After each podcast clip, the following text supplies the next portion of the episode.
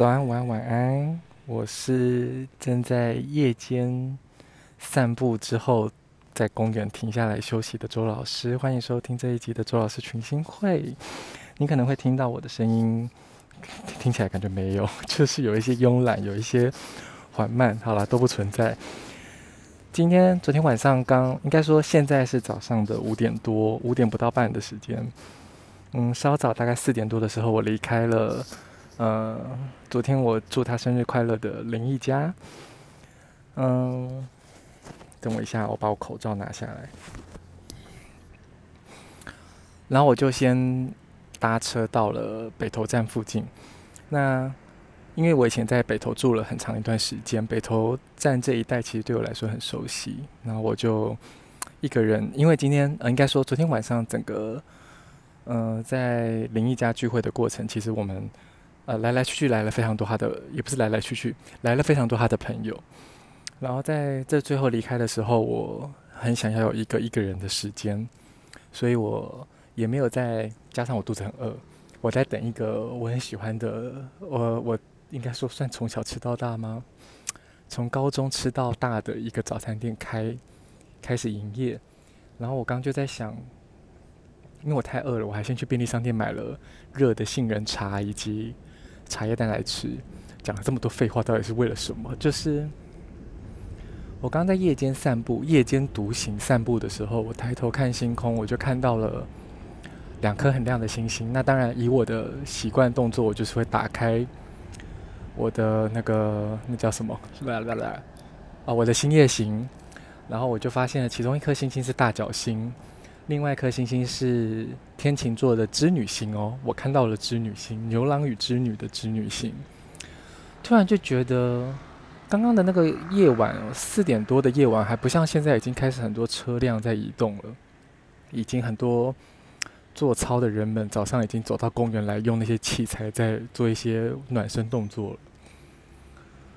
在那么宁静的时候，看到这两颗星星，而我发现了他们，他们也发现了我。我突然觉得很备受感动，那个感动就是在这浩瀚之间感受到一股温柔，就是温柔并不是谁给我的，你你你或许可以当做就是我自作多情。我就突然觉得啊，我给自己留下这个时间有多好。刚刚这么感受了这么多人的能量，今天讲了这么多的话，包括我送给林毅的一个大礼，就是我帮他解他的生日盘嘛。虽然他也在，毕竟他是个双鱼座的，他也在这么多人来到他家，这些人跟人之间的能量互动之间，他的能，他的头脑其实变得比较浑浊，比较混沌，比较不能够这么直接的理解。诶，我这个人很硬派的，我在这个当下，我还是可以用一个很老实的方式去跟他解释我怎么看待他的盘。可是就算是我本人，我都会感觉到我费力。那个费力不是单纯的一般是呃平常帮人家解盘的那个那个消耗那个能量的的的消耗，而是我需要费更大的劲，费更大的力去聚精会神讲出我要讲的内容。那更别说是呃身为太阳双鱼的灵异，他在感受加上太，其实灵异跟我很巧妙，就是我们都太阳在三宫。那同样太阳在三宫的他，同呃一个是。太阳摩羯，一个是太阳双鱼，这之间的交流，就很多时候，我甚至有感于我在跟他交流的过程当中，并不是依靠我的语言，而是我有没有那我能不能费起那一份力，把他拉进跟我的互动里。想当然尔是很困难的，因为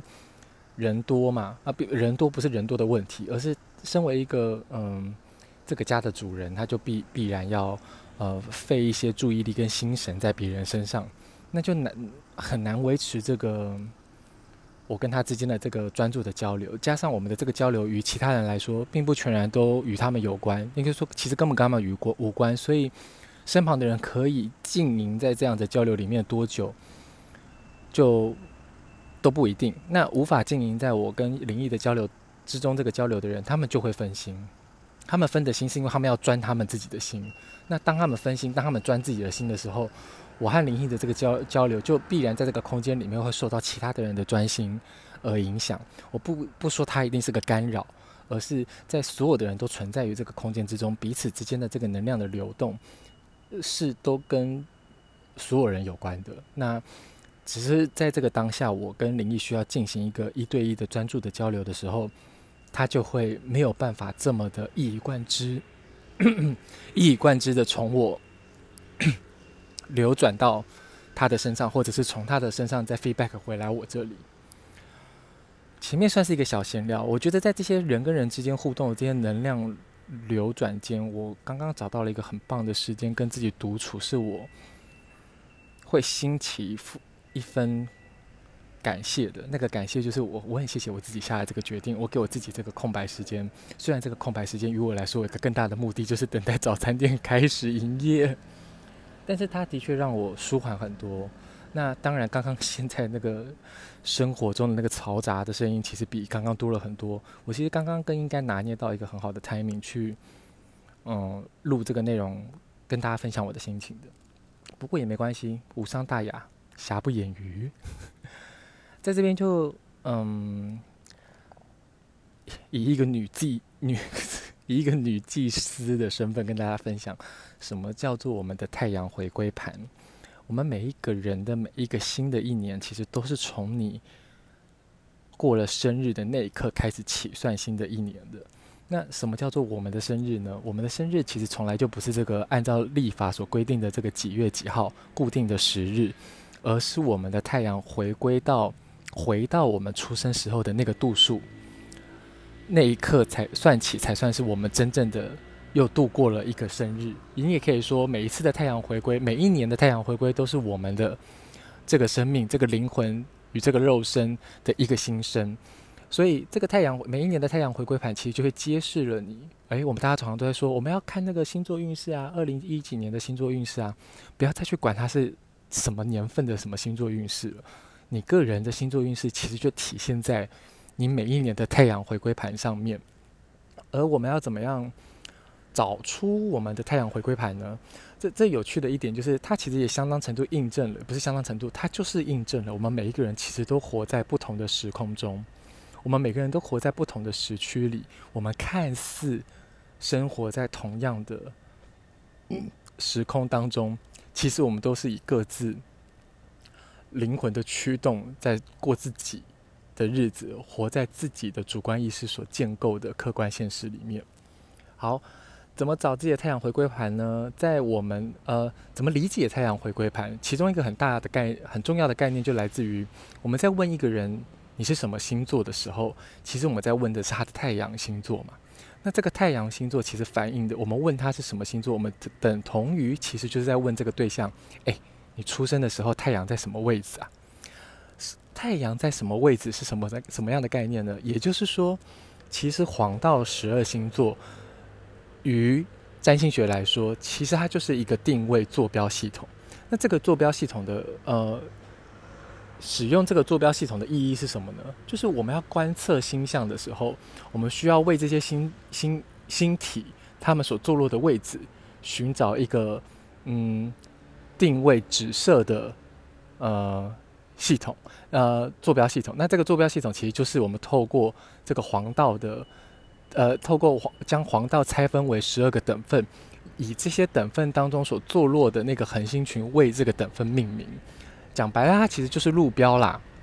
我们所认知的这个从母羊开始，母羊、金牛、双子、巨蟹一路到双鱼座的这十二个星座，就是在为这十二个区间黄道上的这十二个区间寻找路标。它就很像凯达格兰大道、中山北路。忠孝东路一样的道理，就就是在这样子的区间里面，刚好呃坐落了这个恒星群，所以我们以这个恒星群为这个区间命名。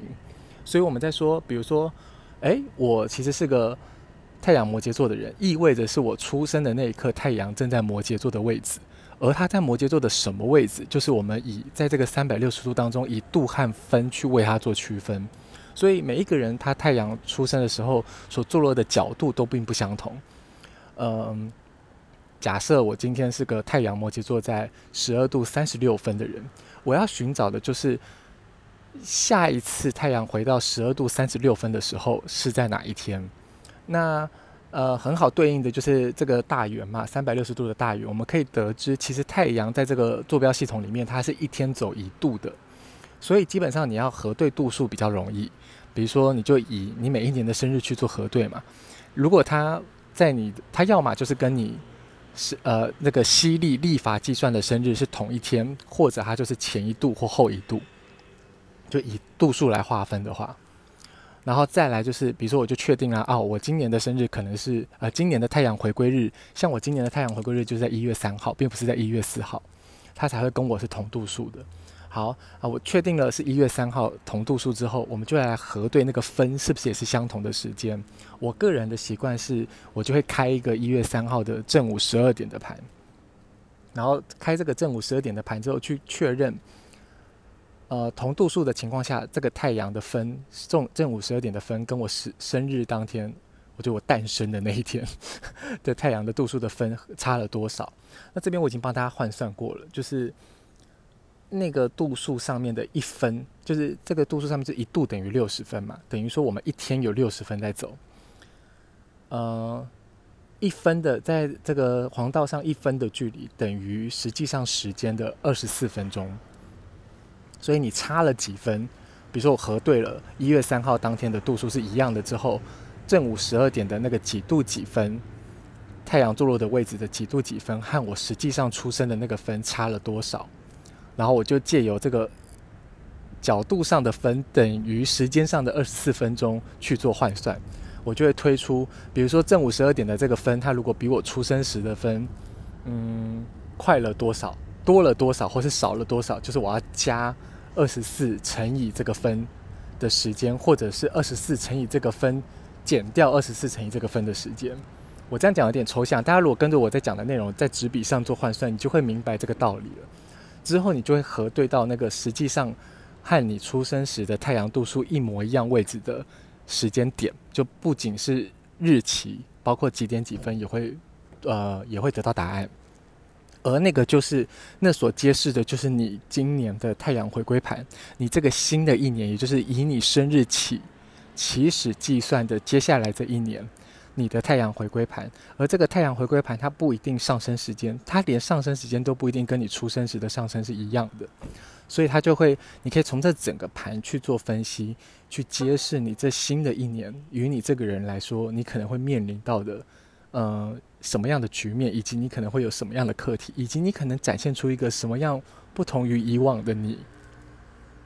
嗯，那至于你怎么切入，怎么从上升来看，怎么从像看一个崭新的生命一样的去看这张太阳回归盘，如何分析它，那就有赖于你接下来有没有继续认真听老师如何跟大家分享这个星盘当中的组成以及所有入门班的内容。呃，像上升啊、太阳啊、月亮，以及狮子座、巨蟹座、四宫、五宫。所有的对应的黄道十二星座以及后天十二宫位，它所象征的各种含义，你如果继续 follow follow 我的 podcast，你就会知道，哎，我怎么样回过头来看我自己出生的盘，亦或是看我每一年的太阳回归盘。嗯，对我来说，太阳回归盘它不只是揭示一个你未来一年的运势走向，它更像是给了给了我们一个机会。你有，呃，我们可以透过什么样的方式去活出一个截然不同，或者是不是截然不同，是崭新的我们的自己？大家要记得哦，这个崭新的心永远都是如同我前面说的那个除旧布新一样的逻辑，它是从一个旧的你当中长出一个新的你的。嗯，讲到这边又突然觉得自己那个那个怎么讲呢？我的炉火呵 呵又开始 躁进了起来。原本刚刚不觉得开头还是一个一派悠闲的心情的嘛，那可能就讲到这种像上课内容一样的东西，就会有一种急切的心情在跟大家分享。我想时间也差不多了，我今天还其实讲了还不到十五分钟，但我的的确确实要去吃早餐了。我这整个晚上已经消耗费了，也不是也不能说它是一个纯然的消耗啦，它是我跟很这些昨天晚上见到的一些可爱的人之间，我互通有无，建立交情。呃，情感交流的一个很棒的、很棒的媒介。我我我在这个时刻就会非常的感谢于我自己为自己带来这些累积。当然，当然这些累积更大一部分是呃来自于一个如同高我般的智慧在引领着我透有机会透过这样子的媒介去跟大家交流，就像是现在的你可以听到我跟你分享的这些内容一样。这里头都有一个，你你回追追本溯源，你都可以感受到它其实是一个有如同我在天空中巧遇这些星星一样，其实这些星星一直都在啊。为什么我说那是一个浩瀚与温柔？就是它从来没有离开过，它只在等待我发现它。就像我今天发现，我可以透过占星去跟这么多从未认识过的新的，看起来是新的，但也许他们对我来说都是旧的的这些人产生交流、产生交集，然后明白彼此之所以在此时此刻可以有所交汇，那都是嗯一个先于我们而存在、远高于我们想象之外的嗯。温柔智慧在引领着我们彼此相遇、结识，嗯，然后往更好的方向一同前去。如果有缘、有机会的话，无缘其实也无所谓啊。大家都可以在自己的生活中当自己的主人，活出自己的样子。突然碎嘴这么多干嘛？今这次的显示图是我在网络上找到的一张，呃，韦特塔罗，韦特塔罗的女祭司牌。我跟大家分享这张牌的原因，就是因为 我就是一个以月亮受到月亮所启发、受到月亮力量所影响的一个魔法师嘛，占星师、魔法师。而这个女祭司的牌，它就是乘坐在一个月牙弯弯的，呃，这叫什么呢？小船上吗？还是浮座上？总之，我要说的是，这个女祭司那个一个食指粘在。唇边的那个模样，就是仿佛一个好吃的我的样子，只是想要跟大家分享这个显示图，希望大家会喜欢。我本人非常喜欢韦特塔罗牌，嗯，对。然后我其实蛮想要制作一套自己的韦特塔罗牌的。我我我跟韦特塔罗牌建立情感的这个过程，也是一个呃蛮因缘际会下所建立的关系。当然，它也有赖于我在占星上的许诸多呃。自我的启示、开启发以及灵光，我我跟韦特塔罗牌之间的关系，我觉得有一个蛮奇妙的缘分的。然后到现阶段，我感受这些这个牌组，我有很多我自己的想法。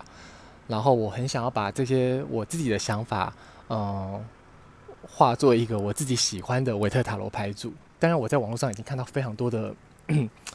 风格，然后非常多的呃有有趣内涵，然后。嗯，有非常厉害的绘画功底的维特塔罗牌，但是我就是这阵这几天突然就是有一个很强烈的动力，是我很想做一组自己的维特塔罗。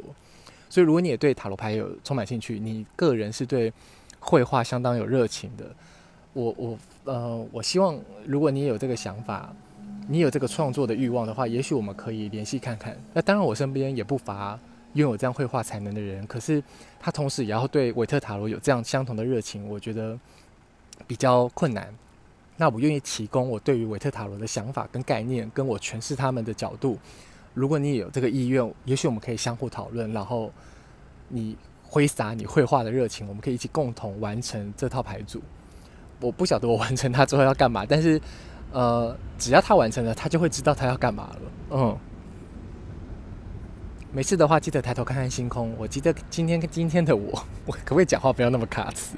没事的话，记得抬头看看星空。我今天就是为这个抬头看看星空，感觉到一股非常舒服的能量。希望你有一天也可以跟我一起感受这个星空宇宙与我们之间的这股浩瀚与温柔。我是周老师，非常感谢你收听这一集的周老师群星会。啊，我们一定很快会再见的啦。我那个你知道，Turbo 已经转起来了，转短时间内它不会断粮的。